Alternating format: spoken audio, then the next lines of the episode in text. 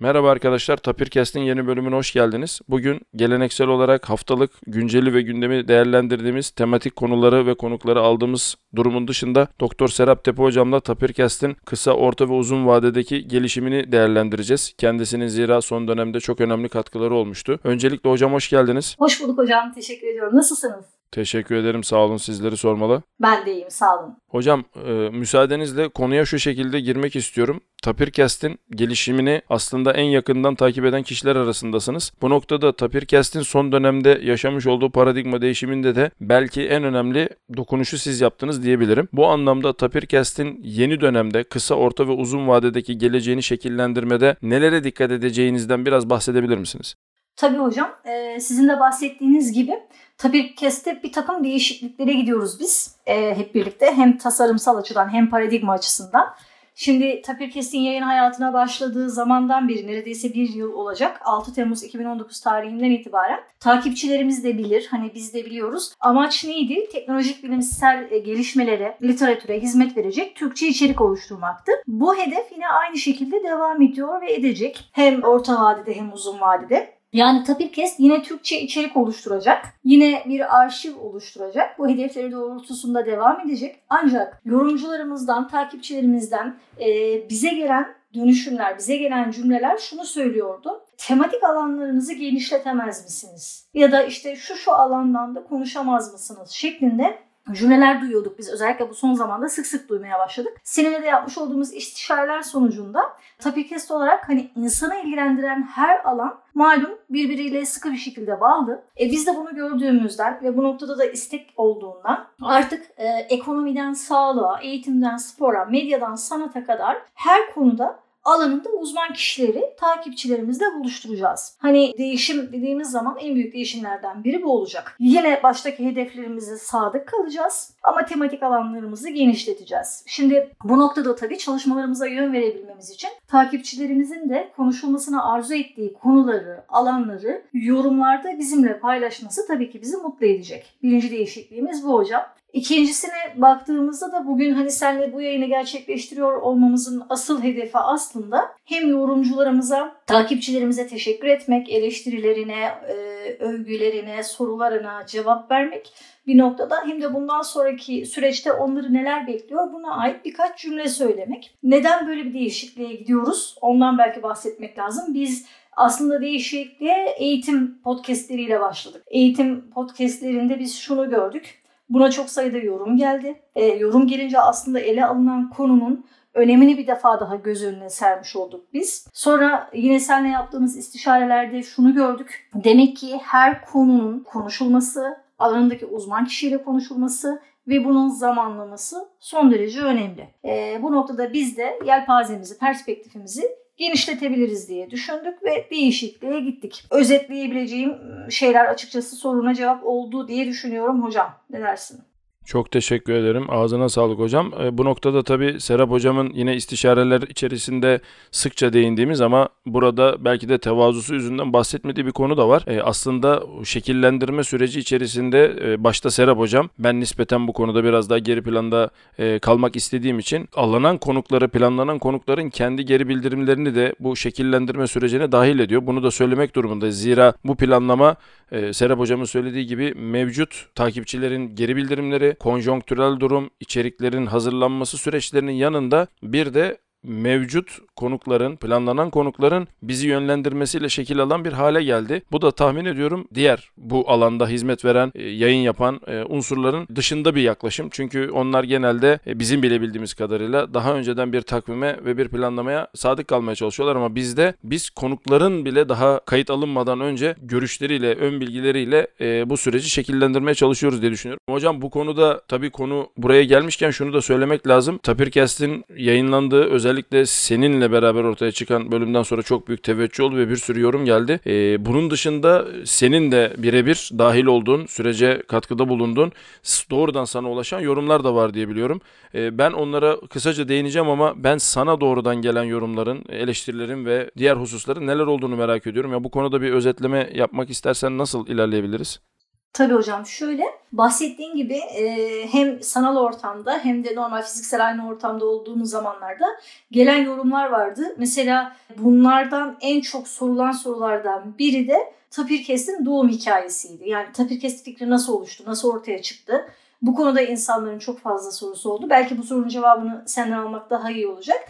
Ee, bunun dışında da dediğim gibi tematik alanların değişmesi, genişlemesi, e, farklı kişilerin, farklı seslerin duyulması, duyurulması ve yelpazenin büyümesi de bir başka yorumdu. Müsaadenle ben önce sana bu doğum hikayesini sorayım. Ondan sonra devam edelim.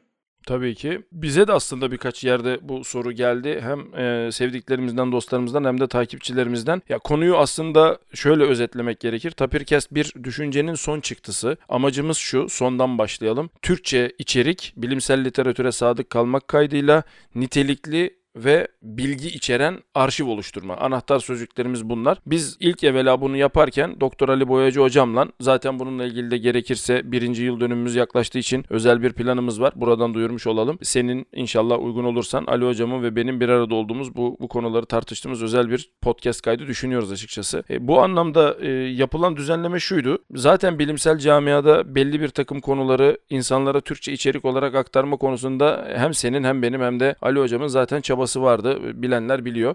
Ancak biz bunu insanların karşısına çıkabilecek ciddiyette, nitelikte, içerikte ve arşivlenebilecek formatta olabilmesini sağlama hayaliyle ilerlerken Ali Hocam e, bize hem teknolojik hem de lojistik anlamda çok büyük katkılar sağlayarak böyle bir platformu açıkçası açtı. Şimdi Tapircast aslında bu minvalde ortaya çıktı. Ancak Tapircast dediğim gibi soruna kısa yanıt vermek gerekirse başka bir e, motivasyonla değil, e, çıktısı bu olan halde ilerleyen bir mecrada ilerledi geldi. Yani biz hep bilimsel literatürde Türkçe içerik oluşturmak istiyorduk. Ancak teknolojik imkanlar ve tahmin edersin ki artık herkesin popüler olarak takip ettiği bu alanlarda bizim de bir şeyler yapmamız gerektiğini inandığımız için Tapircast çıktı. Bu arada şunu da söyleyelim. Türkiye'de podcast kültürü yurt dışındaki kültürlerden biraz daha az ancak hızla ilerleyen ve sevindirici bir süreçte. E, bu da tahmin ediyorum Tapircast'in doğum hikayesine eklenmesi gereken bir bilgi olarak düşünülmeli diye düşünüyorum hocam. Doğru evet hocam. E, senin de belirttiğin gibi hani süreç ilerledikçe e, buna olan teveccüh, bu tarz yayınlara olan teveccüh artıyor. Bir, Tapirkest'in bu noktada ilkesine bakıldığında bence şu da belirtilmeli. Hani internet bir derya deniz bilgi elimizin altında her şey çok çabuk, her şey çok hızlı diyoruz. Burada dikkat edilmesi gereken şey o bilginin doğruluğu, o bilginin doğruluğunun teyit edilmesi e, güvenilir olması. Tapirkest'in belki kendisiyle eğer hani övünebilecek bir noktası olacaksa, mütevazi olmaması gereken bir noktası olacaksa o da bu diye düşünüyorum. Çünkü şu ana kadarki süreçte ve bundan sonraki süreçte konuk aldığımız ve alacağımız insanlar kendi alanların uzmanı olan kişiler. E, bu kişileri Tapirkest'in takipçileriyle bir araya getirmek, buluşturmak, elçilik yapmak hani bize düşen görev. Aynı zamanda da tabii ki insanları doğru bilgiyle doğru zamanda buluşturmak da bir diğer görev. Zamanlama önemli. Bunu gördük sen de hani çalışırken ederken. E, doğru kişiyi bulma önemli ve onu tam zamanında tam yerinde yapmak önemli. Kendimizi güncelleyerek, geliştirerek bu noktada ben devam edeceğimizi düşünüyorum. Yorumculardan gelen e, şeyler de işte canlı yayına çıkmakla ilgili sorular vardı mesela hani canlı yayın vesaire olacak mı diye. E, tematik alanların önceden bilinmesiyle ilgili e, sorular vardı ki bunu biz bir önceki eğitim podcast'inde başardık, yaptık. Hani e, bu zamana kadar tematik alanları sonradan biliyorken artık tematik alanları takipçiler önceden de bilecekler. Bunu da hani söylemiş olalım. E, canlı yayına çıkma konusunda senin hocam fikrini alayım ben sonra devam edelim derim.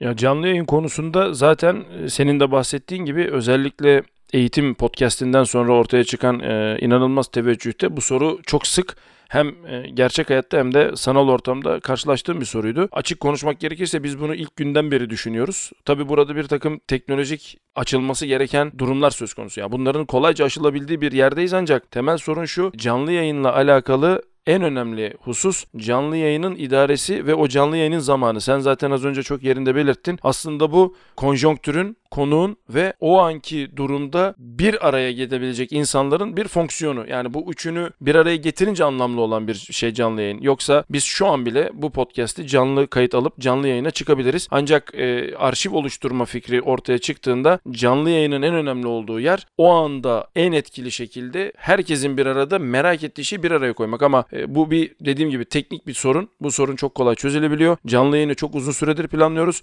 Özellikle canlı yayına çıkmama nedenimiz konuların arşivlenmesi ağırlığındaydı. Ancak e, senin de çok yerinde belirttiğin gibi artık kısa vadede bunu orta ve uzun da saymıyorum. Kısa vadede canlı yayınların da Tapircast içerisinde olacağını buradan takipçilerimize duyurabiliriz. Evet hocam. E, sana gelen yorumlardan biraz devam edelim mi? Ya da işte senin özellikle belirtmek istediğin şeyler varsa onlardan devam edelim çok iyi olur. Ben bu konuda kategorize etmek gerekirse 3 kategoriye ayırıyorum. Bir tanesi bütün özellikle podcastlerimizi dinleyen, dinlemeye çalışan her birisine yorumda bulunan arkadaşların sağ olsunlar e, olumlu geri bildirişleri, bildirimleri sağ olsun bize övgüleri ve bizi beğendiklerini belirten yorumlar. Bunların takdir edersiniz ki hepsini tek tek üzerinden geçmek burada insanların vaktini almaya tekabül eder. O yüzden bunu yapmak istemiyorum ama hepsine tek tek buradan teşekkür ediyorum. İkinci başlık ise Tapircast'in zaman içerisinde senin de bahsettiğin bahsettiğin aslında deviniminin teknolojik olarak nasıl olduğuyla alakalıydı. Bunlardan bir tanesi Tapir'in ses niteliği, ikincisi de Tapir'in genelde Tapircast'in ses şiddetiydi. Ses şiddeti problemini çözdük. Bunun da arkasında teknik bir neden var. Özellikle yayınları, podcastleri ve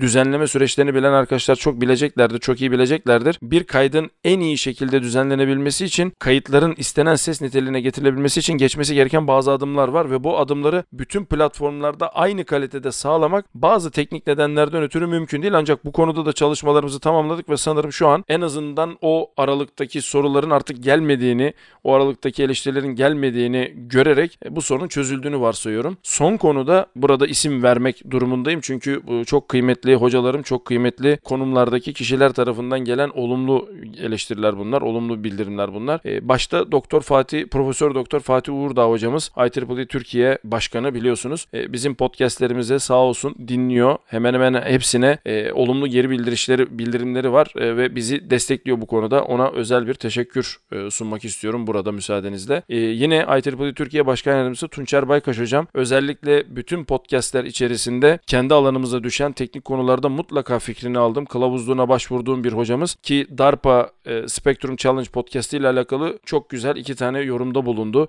802 e, ailesiyle alakalı. Kendisine zaten burada bir şey yapacak durumda değilim çünkü kendisi konunun uzmanı. Yaptığım şeyi söyleyebilirim ama e, yorumunu yapar yapmaz kendisine danıştım ve kendisinden Temmuz ayı içerisinde planlamalar dahilinde kalmak koşuluyla bu konuları ayrıntılı olarak kendisinin ağzından duyabileceğimiz bir kayıt sözü aldım. Dolayısıyla bunu da bu vesileyle söylemiş olayım. Dolayısıyla e, özet olarak 3 tane alanda herkese teşekkür ediyorum ve bundan sonra da senin de az önce söylediğin gibi paradigmayı değiştiren şekilde tematik alanlarda önceden takipçilerimizin bize yol göstermeleri için artık bundan sonraki platformları kullanmaları vasıtasıyla da inşallah daha da ileriye gideceğimizi düşünüyorum. Evet hocam. Ee, senin vasıtanla ben de hemen şunu belirteyim ve böylece istersen kapanışı yapalım. Şeyden itibaren hani bir araya geldiğimiz zamandan itibaren olumlu, olumsuz her türlü görüşünü, e, eleştirisini belirten, gerçekten bizi kılavuzlayan, destek olan tüm takipçilere, tüm dinleyicilere teşekkür ederiz. Güzel bir serüvenin içerisindeyiz. Kendimizi yenileyerek yolumuza devam ettiğimizi düşünüyoruz. Ee, inşallah tabii ki ana fikrimiz faydalı olmak. Faydalı olmak için de bundan sonraki süreçlerde hem kısa vadede hem orta uzun vadede biz planlarımızı yapmaya ve bu planlarımızı hayata geçirmeye devam edeceğiz. Bu noktada da herkesin hani desteğini, eleştirisini beklediğimizde hatırlatmakta fayda var hocam. Çok teşekkür ediyorum hocam. Ağzına sağlık. Arkadaşlar bugün aslında konuğumuz aynı zamanda belki de ev sahibimiz Doktor Serap Tepe Hoca ile birlikteydik. Tapircast'in kısa, orta ve uzun vadede yeni paradigma değişiklikleri ve spektrumun nasıl genişleteceğini konuştuk. Kendisine tekrar çok teşekkür ediyorum. Herkese hayırlı haftalar diliyorum.